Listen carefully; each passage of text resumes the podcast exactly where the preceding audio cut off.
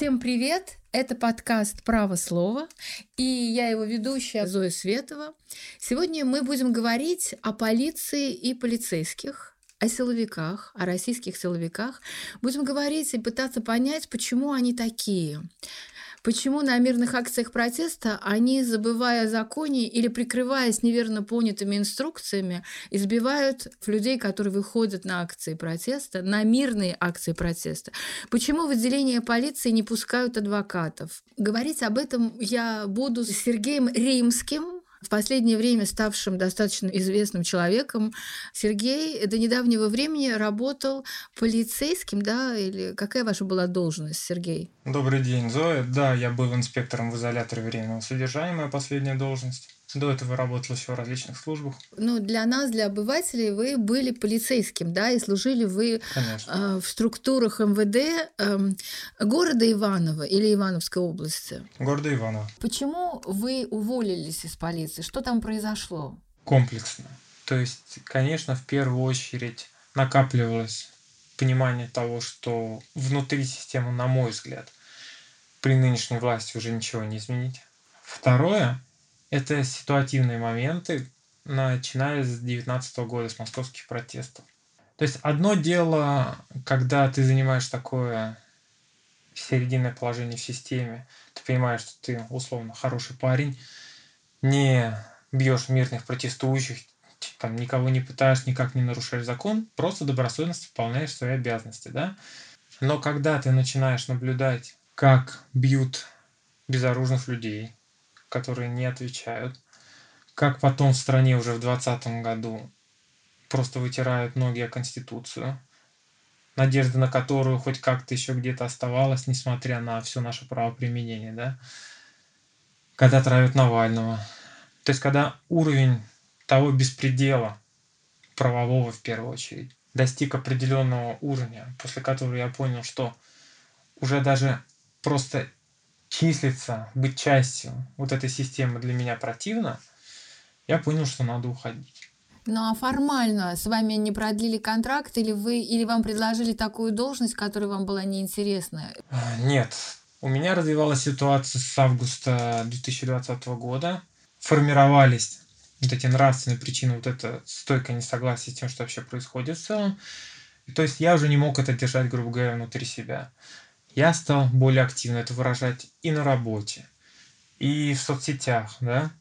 А это, скажем так, своего рода смертный грех для любого сотрудника полиции выражать публично свою позицию. Это и законодательно, в принципе, запрещено на самом деле по закону о службе, угу. да, но и э, с такой внутрикорпоративной этики, если это можно так назвать. Если бы я совершил какое-то нарушение законности, это было бы не так страшно для руководства, как то, что я активно и открыто высказывал свою позицию по различным вопросам, в том числе да, по той же Конституции. И это не могло их устраивать. Были попытки как-то меня вообще за это уволить. Не удалось им по определенным причинам. И они перешли немножко к другой тактике, как вы знаете, например, в 2019 году там сотрудницу московской полиции Татьяну Зиму сократили. Это они решили таким же образом, думая, что сейчас сократят мою должность. И если это не подтолкнет меня к увольнению, то, может быть, хотя бы я уйду куда-нибудь там подальше в какой-нибудь отдаленный райотдел, где меня не будет так слышно. Мне, в принципе, было бы без разницы вообще, где работать, продолжать службу, если бы я понимал, что могу вообще как-то на это влиять. Я же откровенно видел, что невозможно что-то поменять.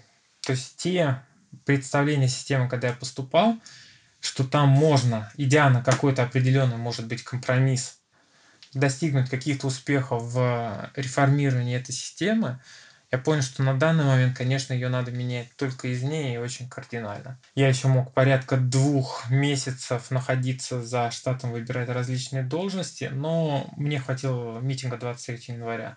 То есть, посмотрев на то, что было там в Москве и Питере, Я в первый же рабочий день понял, что не хочу, и сам подал рапорт на увольнение. То есть вы уволились вот совсем недавно, получается, да, после, после митинга 23 января, а у себя в Иваново вы участвовали в митинге, я видела фотографии, вы стоите с плакатом поддержку Навального, правильно? Я ничего не перепутала? Я участвовал 23 января 31 января в митингах, да, но учитывая, что еще на тот момент я был действующим сотрудником полиции, понятное дело, я это делал, скажем так, э, аккуратно, да, но, к счастью, а, ограничительные вот эти меры, связанные с ковидом, по ношению масок, они очень помогают идентифицировать тебя. И никаких негативных моментов не последовало. Они об этом, насколько я понимаю, узнали только уже, когда я записал обращение, уволился, о том, что я вообще посещал эти митинги. А так, да, 23-31 января был, приходил на них. То есть вы были на митинге, еще будучи сотрудником полиции, и вы говорите, что вы это не афишировали. Ну, сколько было на этом митинге людей? Довольно, наверное, не, не тысячи? На первом митинге было порядка около тысячи человек, на втором где-то в районе 500. А, все-таки много. То есть у вас могли... То есть, не... да, это не так такое прям э, все-таки маленькое количество, не 10, не 20 человек, где было бы легко идентифицировать. Ну и плюс, даже если узнали там, может быть, по глазам и прочее, прочее, учитывая, что я находился в маске. Mm, понятно. А как докажешь, да? То есть не хватать же меня там, не снимать с меня маску, там фотографировать и прочее. Даже если кто-то, может, отдельные сотрудники узнали, доказать это не представлялось бы для них возможным. А скажите, Сергей, как ваше а, руководство вашего отделения полиции, вообще ваши коллеги, как отнеслись к тому, что вы уволились? Хороший вопрос. Если, конечно, касаться исключительно вопроса увольнения, 50 на 50, да, многие молодец, наконец-то надо валить отсюда. Вторая часть, наоборот, начинает оправдывать же себя, говоря обо мне. То есть, ну зачем? Сидел, хорошо работал, вот у тебя стабильные заработные платы, где ты найдешь там больше и т.д. и т.п. То есть здесь все равно обе этих категории так или иначе переносят а, свои эмоции, мысли на меня. Если, например, сотрудник сам уже давно хочет уволиться, он за меня радуется, думаю, блин, как хорошо, может быть, я когда-нибудь соберусь. Если сотрудник, наоборот, боится, очень держится свое место, он также начинает думать, да вот зачем, хорошо же сидишь спокойно и прочее, прочее.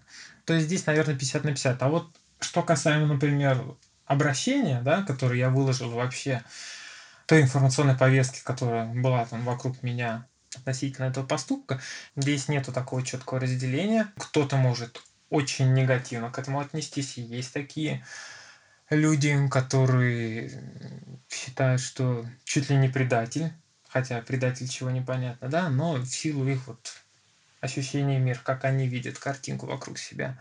Есть те, кто наоборот, молодец. Нельзя сказать, что есть массовая поддержка, но нельзя сказать, что есть массовое какое-то там негативное отношение.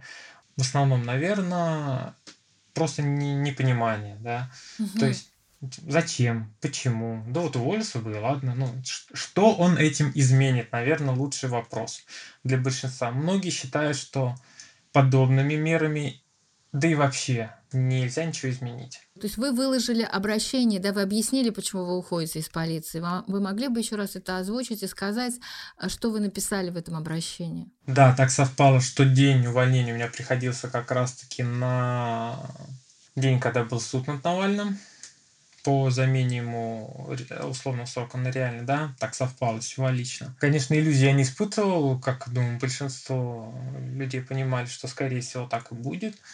В день увольнения собирался как раз-таки записать ролик в первую очередь с э, объяснением причин, почему уволился, что меня не устраивает в системе.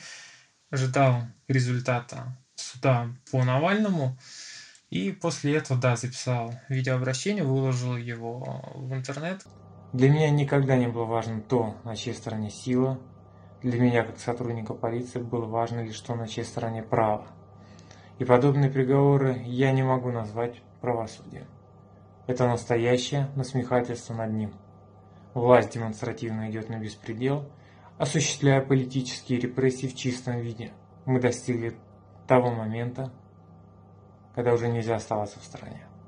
МВД, как любая правоохранительная структура, закрыта так же, как, например, наш суд. Мы, наверное, с вами сможем пересчитать на пальцах каких-либо бывших сотрудников, которые появлялись хоть немножко в медийном пространстве давали какие-либо комментарии, да. Да, но, к сожалению, э, эти сотрудники, извините меня, плохо кончили, потому что мы знаем Алексей Дымовский, известный такой сотрудник, еще сначала был милиции, потом полиция, он, по-моему, сейчас э, под следствием, да, или, может быть, даже уже в тюрьме, но, во всяком случае, он под уголовным преследованием. Помните э, Воронцова, да, который вел паблик такой омбудсмен полиции? Он сейчас находится под уголовным делом, и мне кажется, что он уж точно сидит в тюрьме.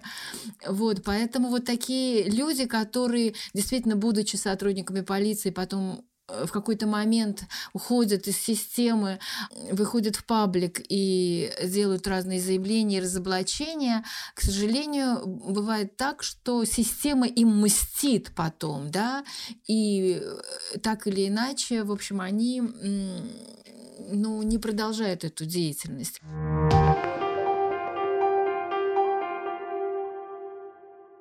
Я когда-то писала о милиционере, об одном, об участковом, а, который попал под суд, и вот я его защищала. Писала также об одной женщине-дознавательнице, которую тоже судили, подбросив ей а, деньги, когда хотели, чтобы она закрыла дело, которое она возбудила. Вот. То есть я сталкивалась с такими людьми, но с людьми полицейскими, которые уже попали как бы в жернова правосудия. И я всегда спрашивала у них, почему вы пошли работать, что хотели быть дядей Степой или участковым Анискиным. Вообще вот как бы, да, подражать, хотели подражать вот этим людям, о которых э, написано э, в советской литературе, в частности. А вот вы почему пошли в, в полицию? Ну, никогда я не испытывал какого-либо подражания кому-нибудь из героев.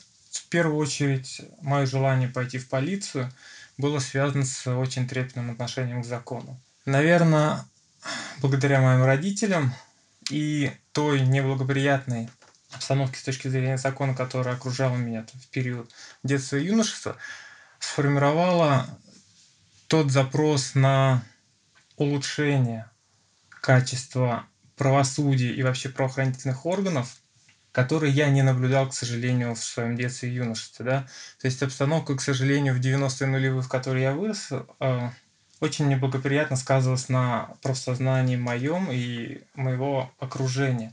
Нередки были те ситуации, когда невозможно было даже среди особенностей старшего поколения так или иначе воспитать то доверие к закону и к органам правопорядка в силу пережитых ими испытаний и проблем в 90-е, да, и поэтому очень часто были те разговоры, что не надо никуда лезть, не надо никуда высовываться, лучше с нашими органами и судом не связываться. И даже могу сказать по своим родителям, вот, к сожалению, то, что было вбито в них еще в советское время, сказывается до сих пор. Даже просто обращение в суд для них по каким-то там бытовым вопросам, да, никто не говорит даже об уголовном судопроизводстве, а просто по банальным гражданским вопросам, является для них серьезным испытанием. Они испытывают серьезный дискомфорт и определенный страх перед вот этой всей машиной государственной власти. наблюдая все это в силу своего характера, я понимал, что я хочу что-то исправить что меня не устраивает это. Я видел два варианта. Либо пробовать уезжать за границу, либо исправить то, что есть вокруг меня, в нашей стране, в нашем городе. Угу.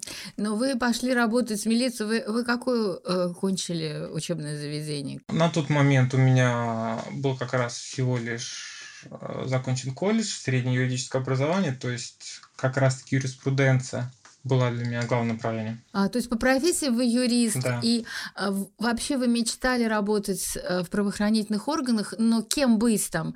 А, полицейским, начальником отделения полиции, следователем, дознавателем? Кем вы хотели быть? Здесь, на самом деле, я, наверное, не типичный такой полицейский, я всегда мечтал быть адвокатом.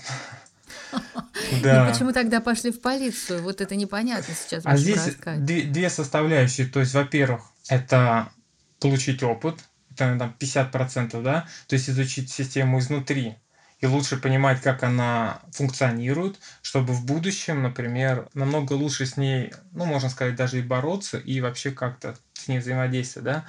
И вторая составляющая – это то, что я все-таки надеялся, что как раз-таки пока я получаю этот опыт, возможно, возможно, я смогу хоть как-то что-то там изменить.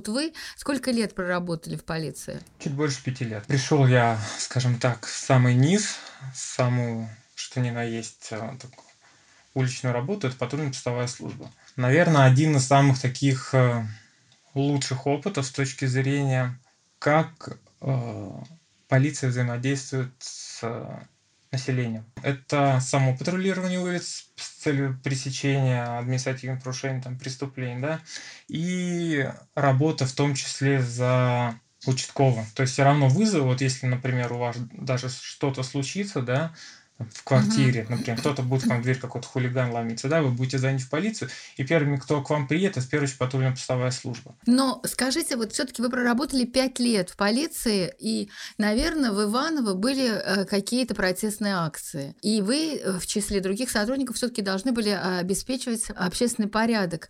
Вот скажите, когда такая акция э, затевалась, да, в Иваново, проводится ли какая-то профилактическая или просветительская работа, да, такая пропагандистская работа сотрудников? Объясняют ли им, что люди, которые выходят на протестные акции, что они враги народа, что их нужно как-то жестко задерживать? Ну, в общем, нужно их как-то пугать. Вот какая-то такая работа проводится или вы ничего об этом не знаете? Смотрите, здесь очень важно разделять, во-первых, э, регионы, то есть, например, Ивановская область весьма такой э, аполитичный регион, несмотря на то, что родина Первого Совета, да, как раз-таки первые выступления в 1905 году были у нас, но на данный момент весьма аполитичный регион, здесь э, нет сильных протестных настроений, в отличие там, от Москвы, Питера и крупных мегаполисов. Штат МВД насчитывает больше 800 тысяч сотрудников по всей стране, это не считая Росгвардии и других силовых структур. Угу. Большая часть подразделений это же там, участковые, да, опера, следствие, которые так или иначе с протестами, если взаимодействуют, то в очень маленьком количестве. Но есть подразделения, которые занимаются этим по профилю, скажем так. Это ОМОН, оперативные полки полиции, например, в Москве, да, там в Санкт-Петербурге то же самое. И вот здесь очень важный момент. Если вся идеологическая обработка на условного участкового, почти не ложится и почти не проводится в силу того, что у них есть огромный перечень своих задач, и ни участковому это не интересно, ни их руководству это не интересно, потому что у них есть свои показатели, и для них выход на митинг, на охрану общественного порядка его, в тягость. Она им вообще не интересна, она им не нужна, она к их работе не имеет никакого отношения. И максимум, что может вызвать у этого участкового негатив, это просто, что его вообще туда вытащили. А вот что касается, например, в особенности ОМОНа, здесь уже сложнее. ОМОН своего рода мини-армия, да, то есть они постоянно находятся в замкнутых помещениях, у них очень свои э, такие сплоченные коллективы. То есть представляете, например, условно ОМОНец, да, он работает там 5 дней в неделю, он постоянно находится в своем одном здании, он никак не взаимодействует с населением, они там занимаются спортом и прочее, плюс у них есть большое количество командировок, это там на Северный Кавказ, где они тоже находятся в таких же замкнутых помещениях, в одном коллективе, с одними и теми же руководителями, немножко, скажем так, вне всего окружающего их мира. И, следовательно, та обработка, которая с ними может проводиться, те занятия, роль их руководителя, она, конечно, усиливается в разы, потому что когда они находятся в таком определенном информационном вакууме, тем более там очень много идейных сотрудников, которые приходили реально бороться там, с терроризмом, экстремизмом и так далее. И вот на эту благодатную почву, когда у них нет других источников информации, на них очень хорошо ложится та информация, которую им дают руководители и как они ее представляют. Потому что я уверен, нередки те ситуации, когда их руководители, которые в этом очень заинтересованы, пытаются выставить протестующих как экстремистов, те, кто пытается раскачать лодку, развалить страну, и в первых, кто пострадает, именно эти ОМОНовцы. И учитывая отсутствие информации какой-либо из них, у них отсутствует какое-либо критическое мышление по отношению к тем приказам, которые им дает руководитель. Следовательно, представьте, вы сидите там постоянно в одном помещении с одним коллективом, вас выгоняют резко на улицу к населению, вы к этому населению, как, например, какой-нибудь участковый или ППСник, не привыкли, а протестующие начинают кричать, там, не знаю, мусора, позор России и так далее, может быть, кто-нибудь там еще снежками закидает и прочее. И это как раз-таки те слова их командиров начинают подкреплять. И дальше уже получается агрессия в отношении протестующих. Понятное дело, так или иначе бывают какие-то ответные реакции. И все это только подогревает уверенность в том, что их командиры, да, правы, надо их разгонять. Вот то, что вы сейчас рассказали о том, что сотрудники ОМОНа а, находятся в замкнутом пространстве, что у них нет информации, что они получают только информацию от своего руководства, как бы варятся в своем собственном соку. А вы это знаете откуда? Вы это как бы как аналитик, да, как эксперт это домысливаете? Или вы с кем-то из этих людей общались когда-либо, и они вам об этом говорили? А, смотрите, я и у меня есть знакомые, которые служили в ОМОНе. Также как раз-таки после патрульно-постовой службы я работал два года в отделе кадров. То есть так или иначе как раз-таки пересекался с психологами, которые принимали на службу, и которые осуществляли их а, психологическое обеспечение, в том числе и на Северном Кавказе в период их командировок. Да?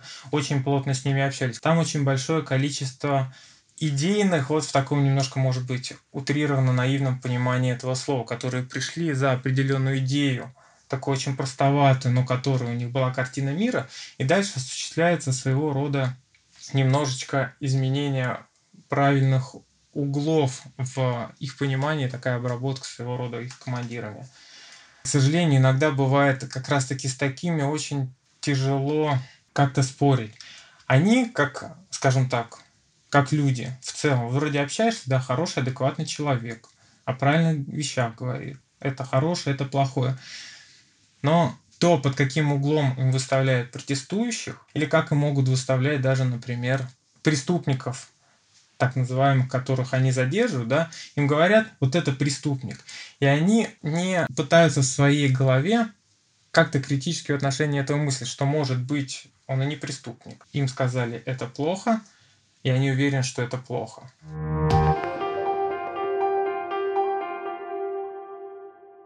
Я хотела бы рассказать еще об одном подкасте, который на Радио Свобода, который признан иностранным агентом, делает журналистка Аля Пономарева. Этот подкаст называется очень просто «Цитаты свободы». Что такого интересного в этом подкасте? Это подкаст «Лучший друг для всех, кто хочет быть в курсе событий, но не хочет тратить уйму времени на просмотр социальных сетей». Аля Пономарева делает всю работу за нас. Дважды в неделю, по понедельникам и четвергам, она рассказывает в своем подкасте, что же такого интересного обсудили в соцсетях за это время. Самые интересные дискуссии из соцсетей. Подкаст «Цитаты свободы». Каждый понедельник и четверг я, Аля Пономарева, пересказываю вам самые важные дискуссии, чтобы вы могли не тратить время на чтение Фейсбука и просмотра Ютуба. Слушай подкасты «Радио Свобода» в iTunes, на Google Podcast, в Яндекс.Music, в Castbox и Spotify. Подкасты «Радио Свобода».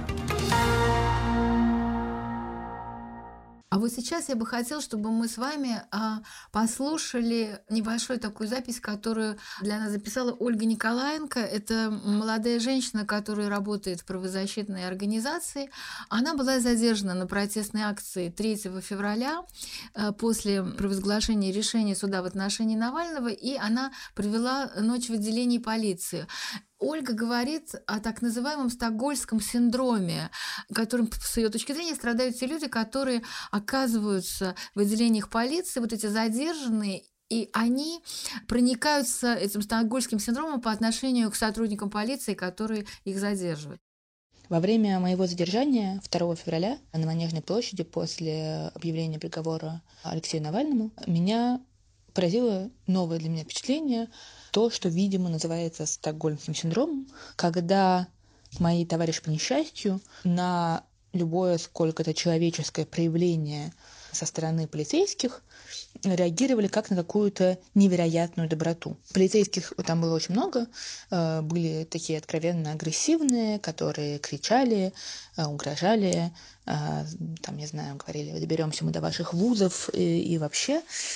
Вот. А были такие местные какие-то, значит, менты, и, и кстати, также себя вели сотрудники Росгвардии, которые, собственно, э, э, задерживали, э, видимо, это были они, которые были так беззлобно исполнительны. То есть они действовали строго по инструкции, но лично от себя ничего не добавляли, не испытывали к нам личной ненависти. Просто такая работа, как им кажется. И даже обсуждали с нами. Мы, я им рассказывала, что э, то, что они делают незаконно, и они должны слушаться не звонка, а закона. А, они ничего, собственно, мне не рассказывали, а просто говорили, что вот что же мы можем поделать. И любые проявления какой-то человечности воспринимались моими товарищами с какой-то огромной благодарностью. Э, я не говорю о каком-то дежурном спасибо, да, когда там который час, три часа утра, спасибо. Я говорю именно о такой яркой благодарности, когда там, э, не знаю, одна девушка на говорила, ой, как нам с вами повезло, или вы такие приятные люди, э, как вот здорово, что именно вы. При этом она говорила это людям, которые много часов э, не давали э, возможности для сна, отняли телефоны, оформляли чудовищные, совершенно лживые протоколы. И, казалось бы, у нас у всех есть много поводов для гнева. Мы можем понимать, что эти люди просто слабые, они лично злые, и они просто выполняют приказ, но, кажется, был повод не быть им благодарными, а даже, э, в общем, э, понимать, что они совершают зло такое очень обыкновенное, но безусловное зло. Э, но то ли защитная реакция, то ли вот важно, чтобы не было вот этого четкого представления, что ты в руках каких-то злодеев. Не знаю почему, э, но вот это происходило совершенно с людьми моментально. При этом все э, мои товарищи по автозаку, они были все задержаны в первый раз, кроме вот меня и моей подруги. То есть вроде бы это должно быть для них новый опыт, и интуитивно мне кажется, что это должно еще больше, наоборот, э, поражать, как может быть такое беззаконие, да, когда ты в первый раз это видишь. Но оно почему-то совершенно сразу воспринималось как какая-то норма. Ну да, ну они отнимают нас телефоны. Ну да, вот мы знаем, что это незаконно, потому что девушка из Тазака нам рассказала, где написано, что так нельзя. Ну, ну, а что же от них хотеть? Ну, как бы, а что они могут сделать? Почему взрослые мужики не могут делать так, как правильно и как написано вообще-то в законе? Мне эта логика не ясна. Вот вы же следили э, за московскими акциями, наверное, по телевизору или в соцсетях, и вы видели, что действительно людей били, что людей незаконно задерживали, не пускали адвокатов в отделении полиции. Была даже история, как одной молодой девушке э, надели на голову целлофановый пакет и требовали от нее, чтобы она сказала номер своего, вернее, не номер, а пароль от своего телефона. Вот вы, когда это все видите, несмотря на то, что вы сейчас уже не работаете в полиции, но все равно эти люди, которые все это совершают, совершают, они для вас коллеги. Вы понимаете их мотивацию? И стыдно ли вам за то, что они делают? Только потому, что их накрутили, объяснили им, что это люди враги народа, и потому что они боятся, что протестующие на них нападут или совершат какие-то противоправные действия, я не знаю, там захватят отделение полиции, тюрьму, где сидит Навальный. Если мы говорим про отделы полиции, здесь надо учитывать то, что сотрудник полиции на самом деле не менее бесправное существо, чем те митингующие, которых они разгоняют. Есть, конечно, садисты, везде их можно найти, да, но в первую очередь это страх самих сотрудников. Страх перед потерей работы, перед тем, что если они не сделают определенные вещи, эти вещи могут быть сделаны с ними, потому что чем выше уровень э, власти у сотрудника, тем чаще всего он больше замешан своего рода круговой поруки. Да, возможно, он уже где-то занимался противозаконной деятельностью, самой различной, да. Следовательно, для него это своего рода крючок. То есть он уже боится, что если он начнет сейчас идти против системы, его прошлые грешки будут использованы против него, и, следовательно, он уже повязан. Он уже старается так или иначе с системой не конфликтовать. По поводу каких-то таких прям зверств, что касаемо пакета на голову, пыток и прочее, я уверен, это не редкость, они есть. И здесь очень важно именно рассматривать с точки зрения психологии, да, помимо страха от потери работы, от потери того, что могут самого посадить и прочее, есть еще наличие власти. Немалая часть приходит на службу в полицию за властью. Вот это ощущение, даже пусть на своем маленьком уровне, ничтожно маленькая, но власть подчинять себе людей. Почему, например, они так боятся адвокатов и вводят постоянно планы крепость, да? Потому что это страх. Они боятся огласки. Нет ничего страшнее, в принципе, в нынешнее время, чем огласка. Подготовка сотрудников часто очень хромает, они не знают, что должно быть, они просто слушают руководство или привыкли работать по накатанной, и как должно быть с точки зрения закона, часто им даже неведомо, да. И поэтому, когда их начинают снимать, они боятся, что они сделают что-то не так, потом на них же ополчатся их руководители, просто смогут выехать за их счет. Потому что нередки те ситуации, когда просто сливают рядовых сотрудников для того, чтобы руководство так или иначе смогло остаться чистыми.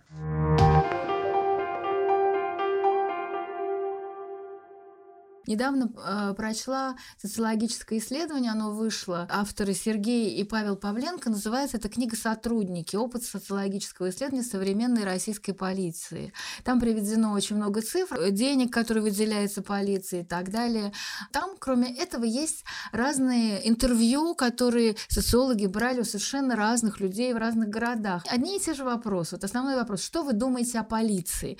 Я была поражена. Очень многие люди положительно высказываются о полиции, говорят о том, что полиция, что она пользуется доверием, что полицейские занимаются наведением порядка.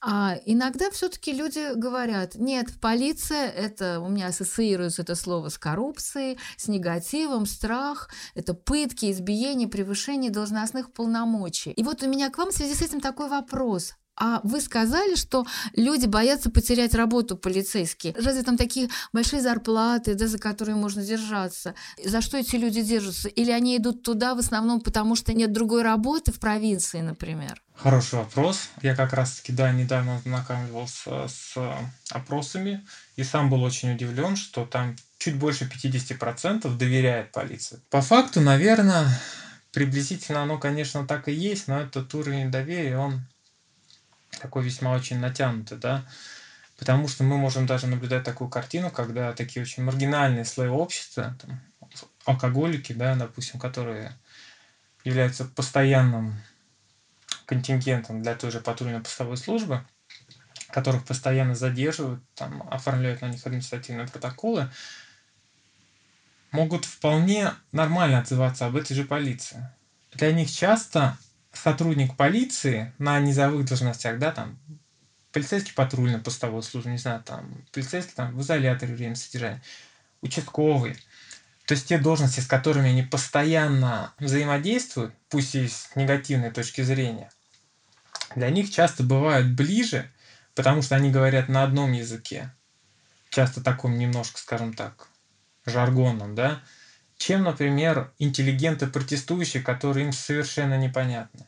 И здесь мы как раз-таки переходим к тому, вообще, почему люди идут в полицию, престижна ли она и так далее. Престижной ее, честно могу сказать, вот за пять лет, с кем бы я ни общался, считают единицы сотрудников. Странно вроде, зачем тогда идут, да? По нескольким причинам. Первая причина, если мы берем районные центры, где реально нет работы, там для них это стабильная и выше среднего заработная плата. Да? Если где-нибудь в каком-то районном центре Ивановской области заработная плата среднего э, колышется в районе 15 тысяч рублей, да, то сотрудник полиции получает там от 25 до 40. То есть угу. в два раза, то даже в принципе и может быть в три больше. И часто там совершенно другое отношение к сотрудникам полиции, потому что там все условно свои, да. Я часто говорил, что не могу представить себе ситуацию, как в районном центре полицейские дубасят дубинками протестующих, если там они, например, выйдут. Но там все друг друга знают. Даже в нашем городе у нас было также два митинга, 23 и 31 января, у нас не было ни одного задержания. У нас только оформили протоколы на организаторов, и этим всем ограничилось. Потому что все-таки социальная связь здесь выше, и полицейские боятся идти на большую агрессию, потому что так или иначе друг друга знают и понимают, что сейчас он применит физическую силу в отношении протестующих, а потом могут применить и физическую силу в отношении него где-нибудь во внеслужебное время, да? Ну, то есть отомстить ему. Да, да. Вот здесь еще можно, как пример, например, сказать, что если есть возможность, 99 если не 100% сотрудников, постараются ехать на службу не по форме, если есть такая возможность. То есть без формы, в гражданской одежде? Да, в гражданской одежде. Почему? Потому что и присутствует страх, вот как раз таки то, о чем говорят, что там ты условно вчера задержал кого-нибудь, он уже там вышел, не знаю, там после административного ареста, да, ты его там встретил, и может возникнуть конфликт. Это одна часть. Плюс как раз-таки то, что сотрудники не считают эту работу престижной и сами понимают, что люди не особо жалуют полицию. Вот если мы возьмем с вами, например, профессию пожарного да, и полицейского, кардинальная будет разница. Хотя коррупция, например, есть, понятное дело, и в том же МЧС, да. Но пожарный такой немножко идеалистический образ. Человек, спасающий жизни. И сотрудник полиции, который, помимо того, что мы вообще в целом наблюдаем как у нас работает полиция, еще накладывается вот та криминальная среда, в особенности из 90-х и нулевых, которая все равно сказалась на не, немалой части населения. Сотрудники не считают эту работу престижной еще в том числе потому, что она, во-первых, неэффективна. Они сами понимают, большая часть из полицейских, в том, что они делают часто бессмысленную работу. Непонятно зачем, непонятно для кого. То есть я больше всего люблю приводить пример участкового. Это как самая такая народная должность. Человек, который вот должен работать с населением на своем участке. Большая часть, вот я даже уверен, вы, наверное, не знаете своего участкового, да? Да я даже не знаю своего участкового. А потому что он погряз в бюрократии. То есть на участкового в райотделе скидывают все, что только можно, и напрямую с населением, он банально физически не успевает работать. Уровень материального обеспечения, уровень денежного удовольствия весьма невысок, если даже брать наш бедный регион. На средней зарплаты там порядка 27 тысяч, да, а участковый получает там 35, ну в лучшем случае 40, там уже с выслугой. Притом уровень переработок, стресса и прочее, он несравним он зашкаливает. Я поняла, что люди идут работать в полицию не от хорошей жизни. Есть такие люди, наверное, как вы, которые первоначалу да, думают, что они могут изменить, что-то могут помогать людям. Они вот, ну, движимы такими романтическими, какими-то идеали... идеалистическими да, представлениями. Потом, когда вот эта рутина заедает, то они или как бы смиряются, да, и продолжают работать, или уходят. Они вообще как живут? Они живут такой же жизнью, как остальные люди. То есть, условно говоря, они живут в интернете, они смотрят э, ролики или расследования Навального, например, то, что сейчас всех интересует. Они знают, что вообще в стране есть оппозиция, что президент уже сидит у власти 20 лет, и, в общем-то, ну, большинству людей надоел. Я даже могла позволить себе сказать, что всем уже надоел, потому что любой, даже самый распрекрасный президент на 20 лет надоел. Наш президент, при котором мы потеряли, в общем, все права, которые у нас были, да, он надоел вдвойне. Так вот, полицейские, они такие же люди, как мы, они все это понимают, или они просто закрывают глаза и после работы ну, живут своей частной жизнью, смотрят телевизор, сериалы и не интересуются политикой? В первую очередь зависит от того, что их окружает, да. То есть нам с вами кажется, что все Путина не любят, что власть всем надоела, и все понимают, что в стране бардак. А это не так? Люди не понимают? К сожалению, нет. Особенно, что касаемо региона, все-таки потихонечку, потихонечку, да, конечно, уровень недовольства нарастает, но он еще не достиг того охвата в регионах, который бы позволял говорить о том, что все все понимают. Вообще сотрудник полиции мало чем отличается от среднестатистического гражданина, да. Он в первую очередь обеспокоен своими материальными бытовыми проблемами. Очень многие боятся вникать больше в политические моменты в нашей стране, чтобы не открывать себе, скажем так, глаза. Вот они живут в своем небольшом внутреннем мире, закрытом, и в свободное от службы время стараются исключительно не стрессовать, скажем так, посвятить себя там, развлекательному контенту, просто как-то отдохнуть, не вдаваясь в какие-то серьезные проблемы с точки зрения политики.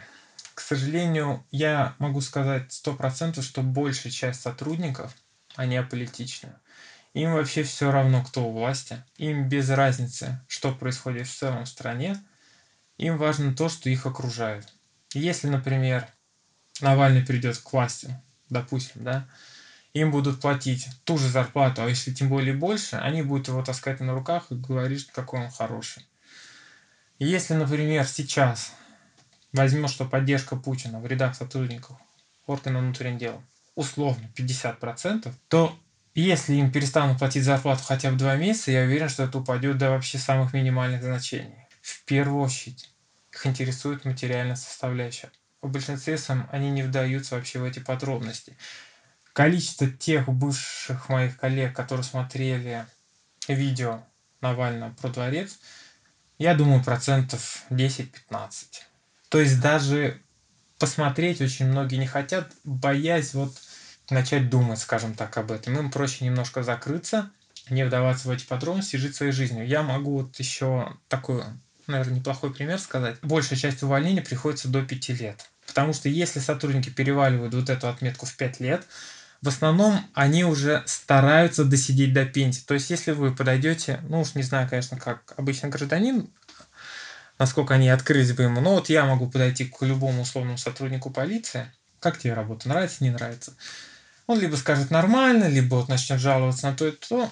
Я ему скажу, почему не хочешь, например, сменить сферу деятельности. Он скажет, да вот сейчас до пенсии досижу и нафиг. И большая часть просто желает получить вот эту льготу в виде пенсии и уйти. Мало кто вообще остается после пенсии, а если остается, уже в силу того, что они считают, что они не могут вообще никак себя реализовать, они больше ничего не умеют. А полицейские во сколько, сколько лет выходят на пенсию? Во сколько лет? Э, требуется 20 лет э, выслуги в календарном исчислении, то есть 20 лет просто, да. Если он, например, пришел после армии, то есть у него уже один год армии есть, ему осталось 19 лет, вот и получается сколько там, а при желании, если льготная выслуга, там возьмем в СИН, например, да, или там изолятор времени содержания конвойной службы, то там льготное исчисление выслуги. Там вообще год за полтора, и при желании может выйти там в 33-34. И какая будет пенсия? Она соразмерна той зарплате, которую вы получали? Да нет, конечно, она не будет никак соразмерна той зарплате, но она, грубо говоря, будет приблизительно такой же, которую у нас получают граждане в 60-65 лет. То есть начиная от там 12-13 тысяч, он будет эту пенсию получать, даже если он выйдет по льготной выслуге там, в 33-34.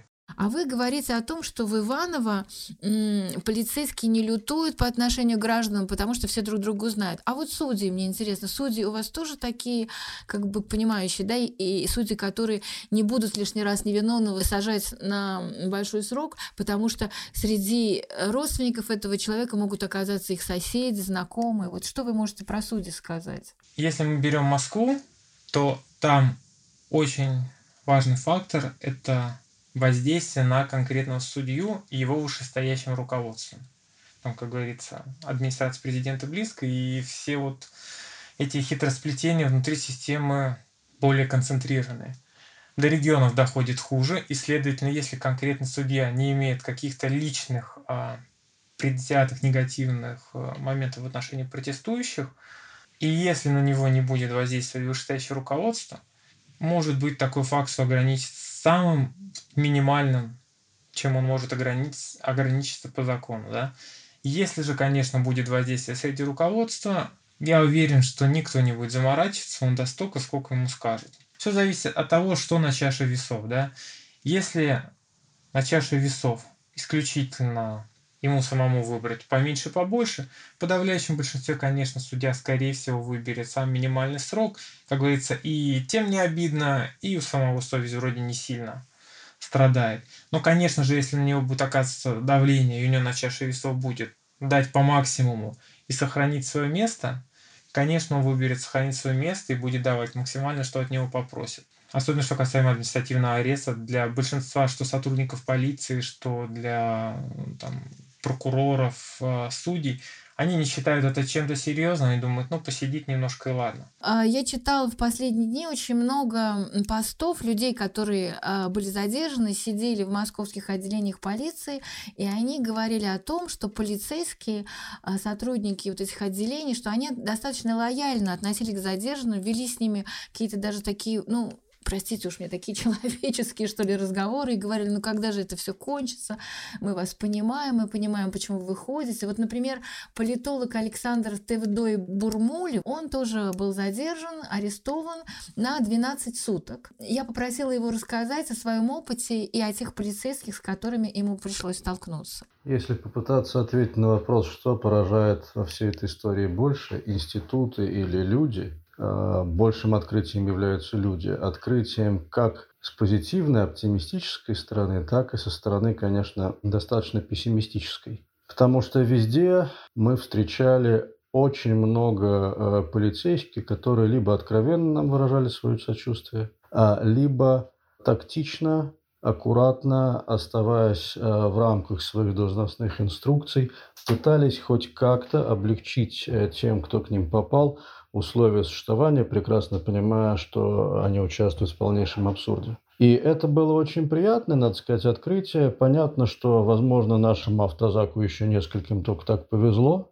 Это был Ярославский ровд. И, в общем-то, о Ярославском ровде и о тех полицейских, с которыми там общались, пожалуй, оттуда у нас остались скорее позитивные впечатления, и мы не забудем этих людей, которые проявили к нам свое сочувствие даже в этих тяжелых а, для нас обстоятельствах. Абсолютно другой, конечно, опыт – это общение с судейскими. Мы все прекрасно понимаем, насколько наша судебная система прогнила, но когда сталкиваешься с конкретными людьми, выполняющими функции в этих судах и реализующими эти гнилые абсолютно неправосудные решения, спущенные сверху, конечно же, ну, это вызывает сложные чувства, это может вызвать удивление.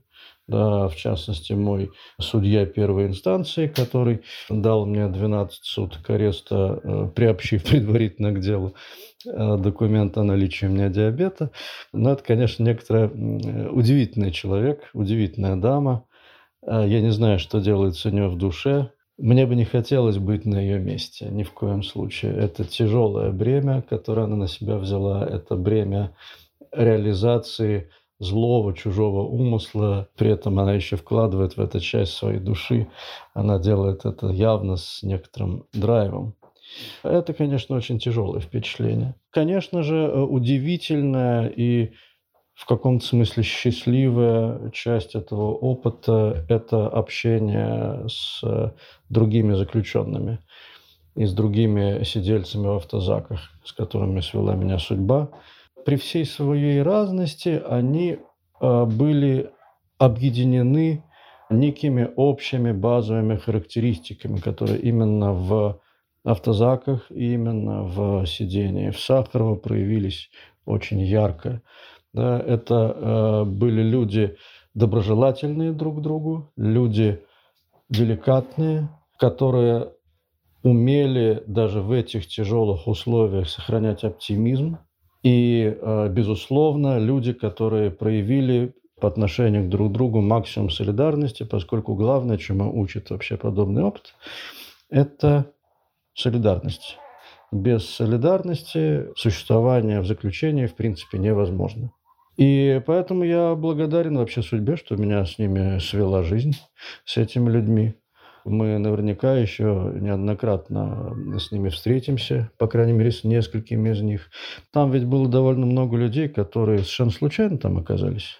И в нашей камере было несколько таких людей, которые вообще не, знать, не знали, ведать не ведали, что происходят какие-то акции, что нельзя ходить по Москве в каком-то конкретном месте. И вот они, э, попав в автозак, на суд и потом в камеру абсолютно случайно, вышли из этой камеры и сейчас выходят, не будучи случайными людьми в политике. И это очень важный момент.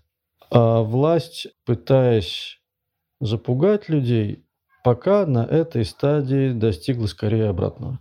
Она расширила круг активных участников протеста как за счет членов семей, тех, кто попал э, совершенно безвинно в камеры, так и за счет тех, кто случайно попал в камеры, знать не зная о всяких политических э, обстоятельствах современной российской жизни. Но столкнувшись с этой системой изнутри, эти люди поняли, что дальше в прежнем своем неведении они пребывать не могут. И они выбирают определенную модель поведения на будущее. Это уже не может уйти никуда. И вот э, ощущение накопленного потенциала, когда человек входит в камеру, будучи одиноким, а выходит из камеры, зная, что за него есть кому заступиться, зная, что он не один, и у него есть цель. Это, пожалуй, один из главных результатов двух недель протеста. И это не тот результат, э, Э, на которую рассчитывала власть, пожалуй, этот потенциал неизбежно в той или иной форме будет потом реализован в перспективе месяцев, а возможно и лет.